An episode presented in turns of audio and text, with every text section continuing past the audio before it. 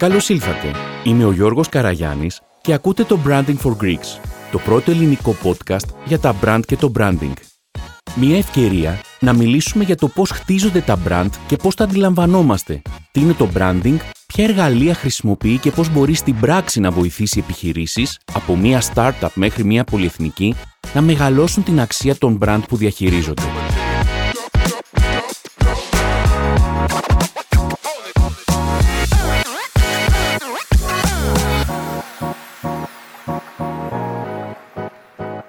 Φίλοι και φίλες, καλημέρα.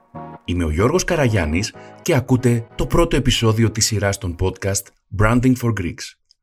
Φοβάμαι ότι αυτό το επεισόδιο θα είναι το πιο βαρετό από όσα θα ακολουθήσουν ε, και ενδεχομένως θα έπρεπε να σας προτείνω να μην το ακούσετε καν.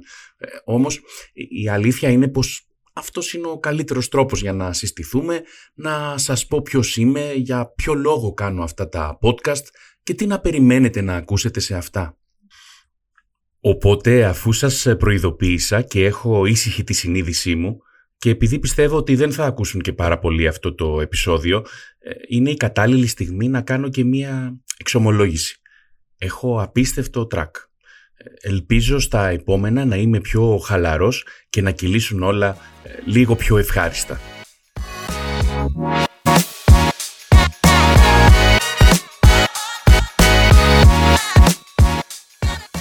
Όμως πιστεύω πως υπήρχε η ανάγκη για κάτι ανάλογο και παρακάτω θα σας εξηγήσω ποιοι ήταν οι λόγοι που με οδήγησαν στο να ξεκινήσω αυτά τα podcast.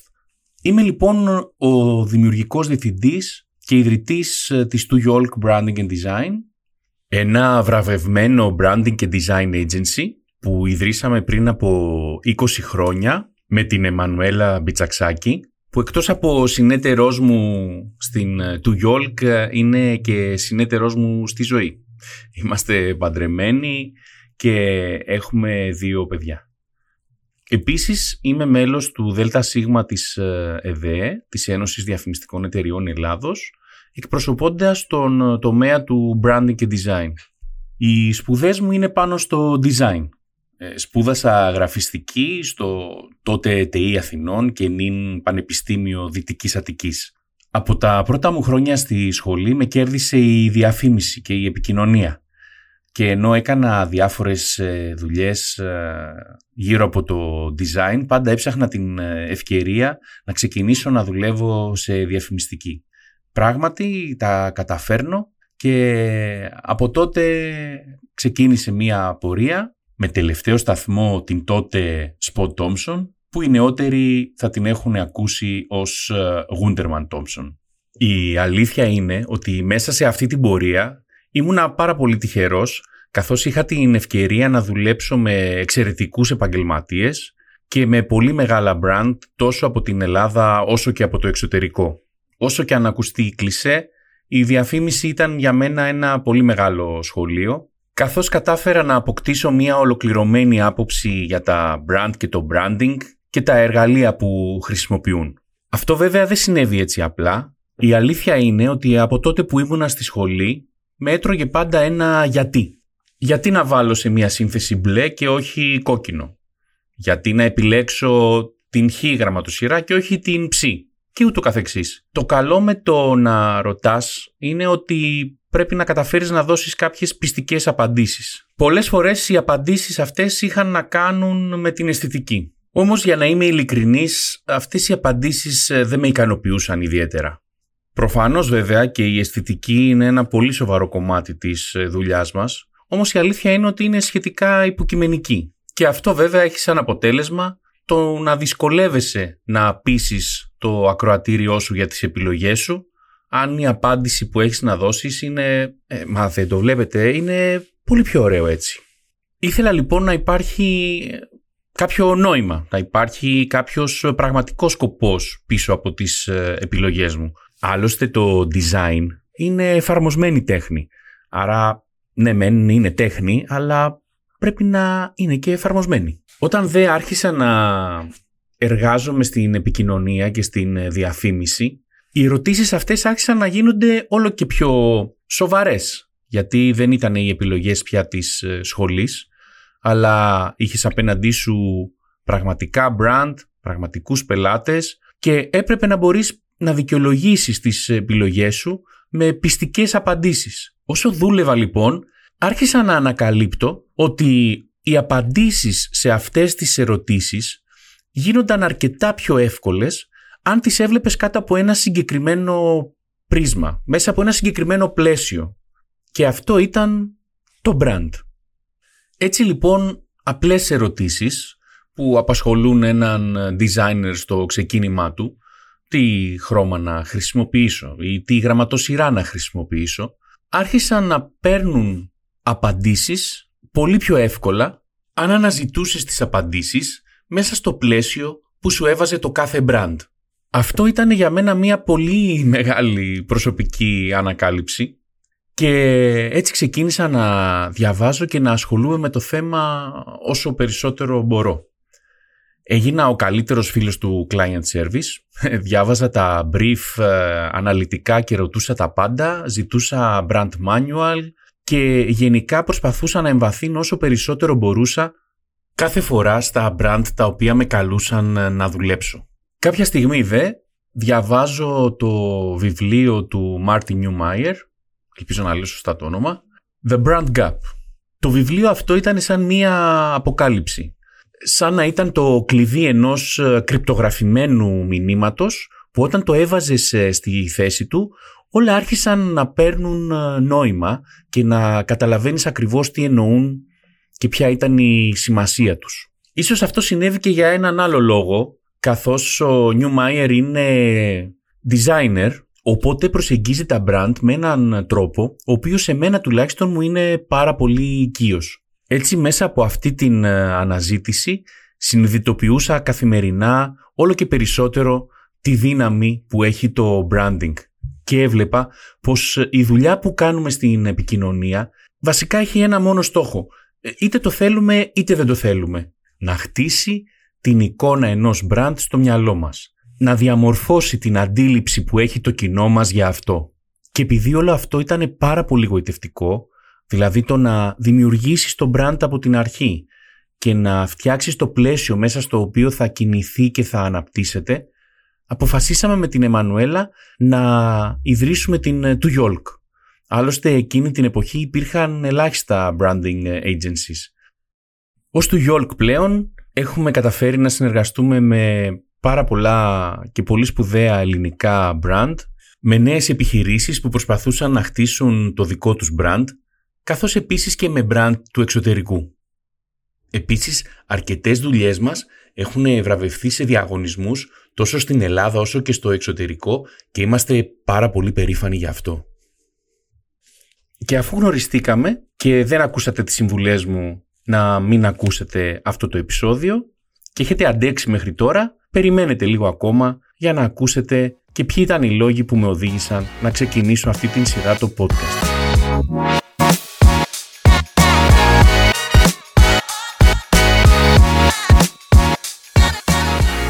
Συνεχίζω λοιπόν και είναι η στιγμή για να σας ε, εξηγήσω ποιοι ήταν οι λόγοι που με οδήγησαν να ξεκινήσω αυτή τη σειρά των ε, podcast.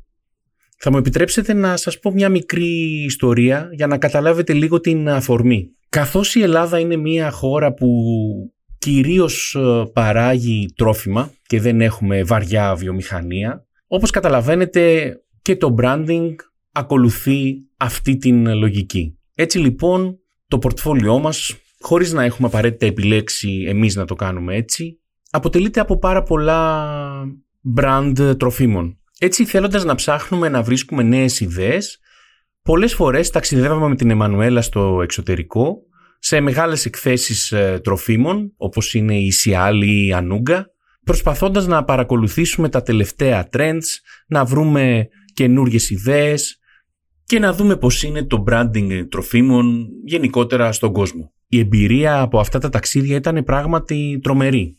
Και ίσως επειδή το βιβλίο που με επηρέασε πάρα πολύ όπως σας είπα και στην αρχή ήταν το Brand Gap, άρχισα να εντοπίζω χάσματα παντού, να εντοπίζω κενά.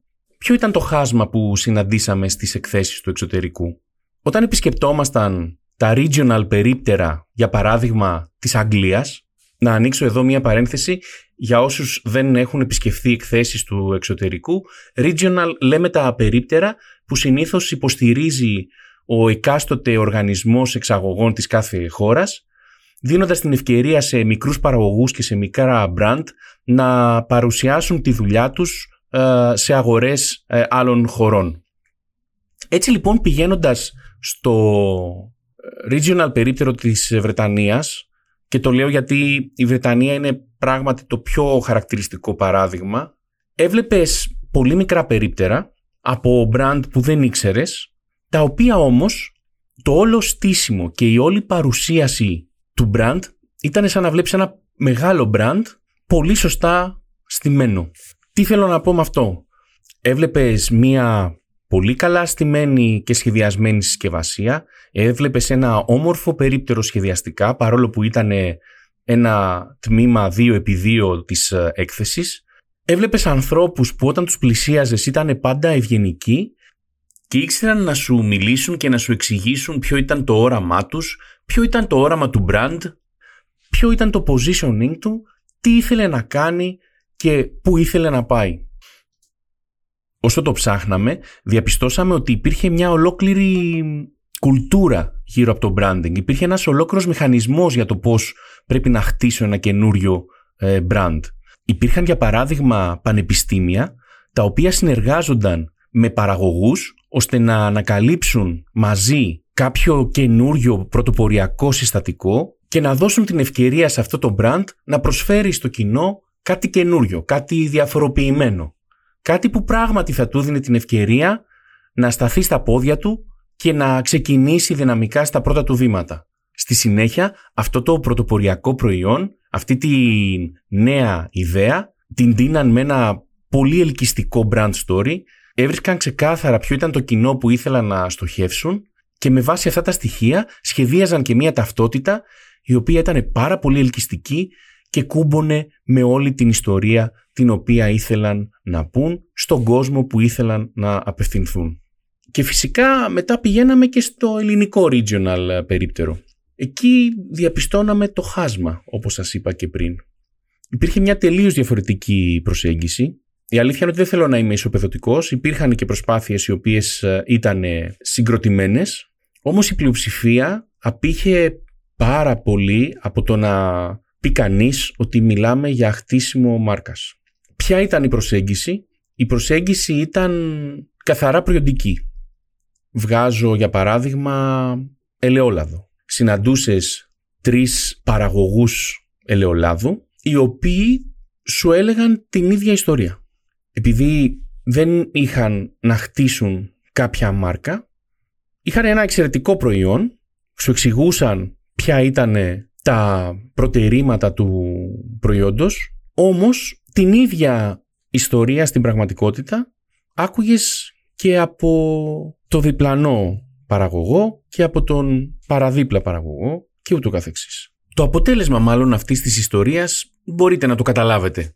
Γιατί στο τέλος της ημέρας αυτό που είχε κανείς να συγκρίνει αν ήταν ένας αγοραστής ήταν μόνο οι τιμές. Αυτό ήταν κάτι πραγματικά απογοητευτικό. Γιατί υπήρχε αυτό το χάσμα; Γιατί οι Έλληνες παραγωγοί ενώ είχαν εξαιρετικά προϊόντα δεν είχαν κατανοήσει καθόλου την ανάγκη του να χτίσουν ένα brand. Την ανάγκη του marketing.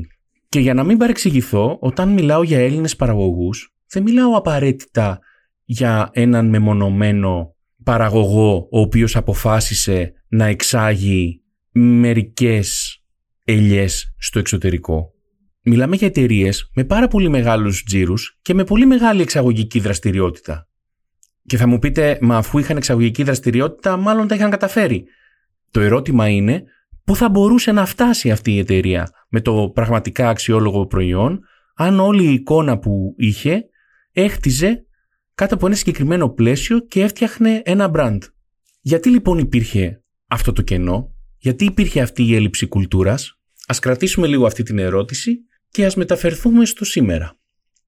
Στο meeting room μιας διαφημιστικής εταιρείας θα μπορούσε κανείς να ακούσει τον παρακάτω διάλογο και για να γελάσουμε λίγο θα μπορούσαμε να τον χαρακτηρίσουμε ως το αντίθετο της ομιλίας του Ζολότα στην ε, Παγκόσμια Τράπεζα Εκείνη την ομιλία που είχε μόνο ελληνικές ε, λέξεις και αγγλικούς συνδέσμους. Σε αυτό το meeting room ε, συμβαίνει το αντίστροφο. Ακούστε, το brand QT εξαρτάται από το brand personality. Ε, παράλληλα, τα trend υπαγορεύουν να είμαστε inclusive και agile, ε, ειδικά μέσα στο digital environment, ε, αλλά αυτό απαιτεί οι stakeholders να έχουν ένα deeply rooted inclusive philosophy within the organization, γιατί πλέον το brand είναι transparent.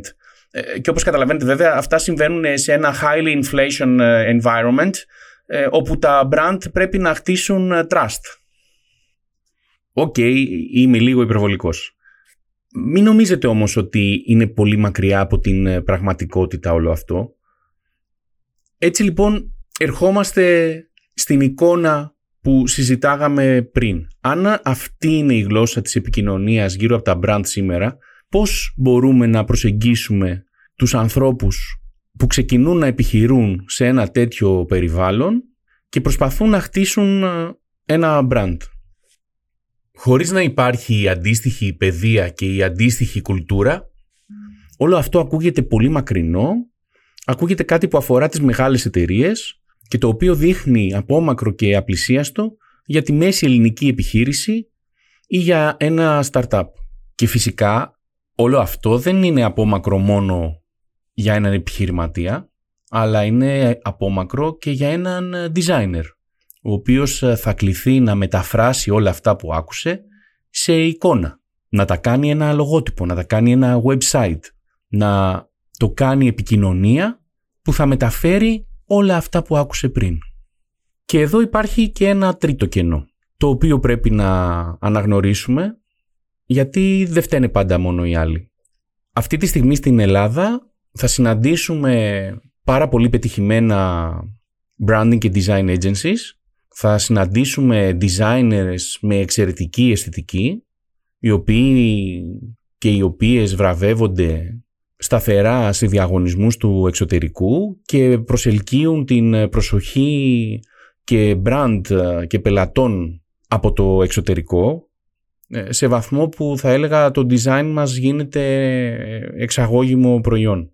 Υπάρχουν δε αρκετοί διαγωνισμοί και φεστιβάλ και στην Ελλάδα τα οποία βραβεύουν την δημιουργικότητα και αποτελούν ένα πόλο έλξης και ένα σημείο αναφοράς όλου του κλάδου. Παρ' όλα αυτά, αν βρεθείτε σε κάποια συνάντηση επιχειρηματιών από ένα κλάδο, είτε των τροφίμων, είτε του τουρισμού και αναφέρετε κάποια από τα ονόματα αυτών των ε, εταιριών, είναι πολύ πιθανό να σας κοιτάξουν με απορία. Υπάρχει ένα τεράστιο θέμα εξωστρέφειας, καθώς ε, όλοι αυτοί οι διαγωνισμοί που θα μπορούσαν παράλληλα να αποτελούν ένα σημείο συνάντησης μεταξύ επιχειρήσεων και καλού branding και design, ε, συνήθως λειτουργούν αυτοαναφορικά για να το πούμε πιο απλά λόγια, μαζευόμαστε, χαιρόμαστε, χειροκροτιόμαστε μεταξύ μας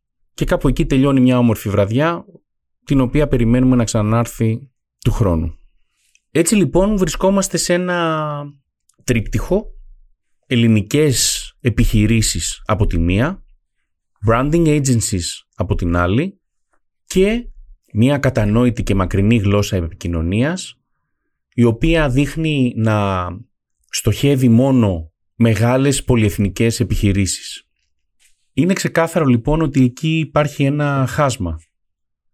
Έτσι μέσα από αυτή τη σειρά των podcast θα κάνω μια προσπάθεια να μιλήσουμε για τα brand και το branding με απλά ελληνικά στο βαθμό που αυτό είναι εφικτό είναι η αλήθεια γιατί θα συναντήσουμε πάρα πολλούς όρους που δεν θα μπορέσουμε να τους μεταφράσουμε εύκολα αλλά σίγουρα μπορούμε να τους εξηγήσουμε. Επίσης θα προσπαθήσουμε να αποφύγουμε την ε, πολλή θεωρία και να δώσουμε πρακτικές συμβουλές.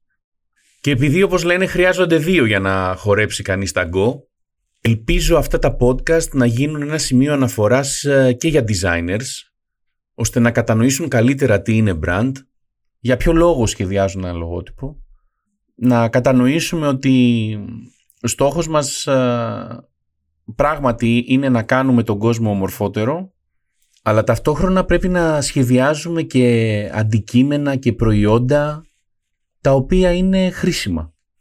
Καθώς επίσης και να έχουμε στο πίσω μέρος του μυαλού μας ότι όλο αυτό έχει μία ευθύνη.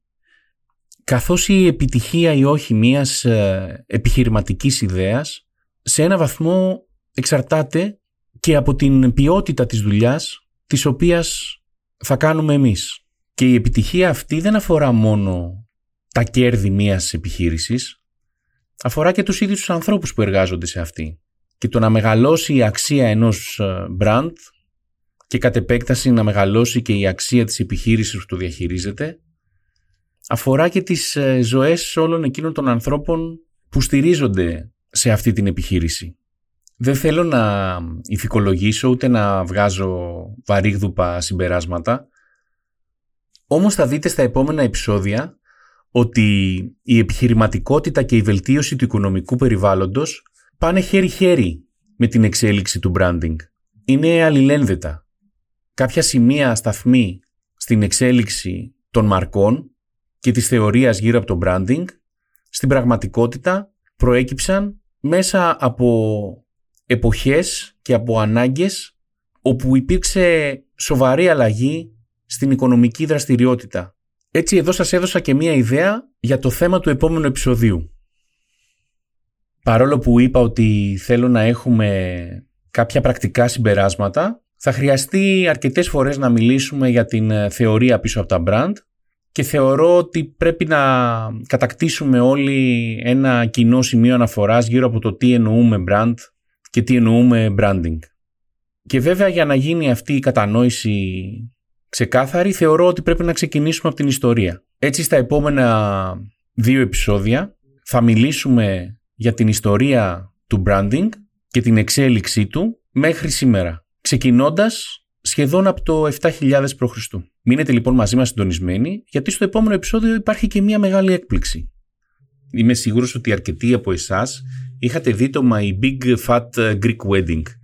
Εκεί ίσως θυμάστε ότι ο πατέρας της Βαρντάλος ήταν ένας ε, τύπος ο οποίος πίστευε ότι όλα προέρχονται από την Ελλάδα και με κάθε ευκαιρία με ένα δικό του ιδιαίτερο τρόπο κατάφερνε να επιβεβαιώσει αυτή του την ε, θεωρία. Όχι, δεν είμαι ο μπαμπάς της ε, Βαρντάλος, δεν πιστεύω ότι όλα προέρχονται από την Ελλάδα, όμως τελικά το branding ξεκίνησε από την Ελλάδα.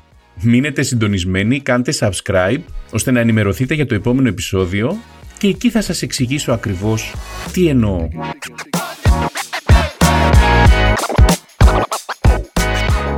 Ήταν το πρώτο podcast της σειράς Branding for Greeks με τον Γιώργο Καραγιάννη. Μέχρι το επόμενο, σας εύχομαι καλή συνέχεια. Και μην ξεχνάτε, τα πάντα κάνουν branding.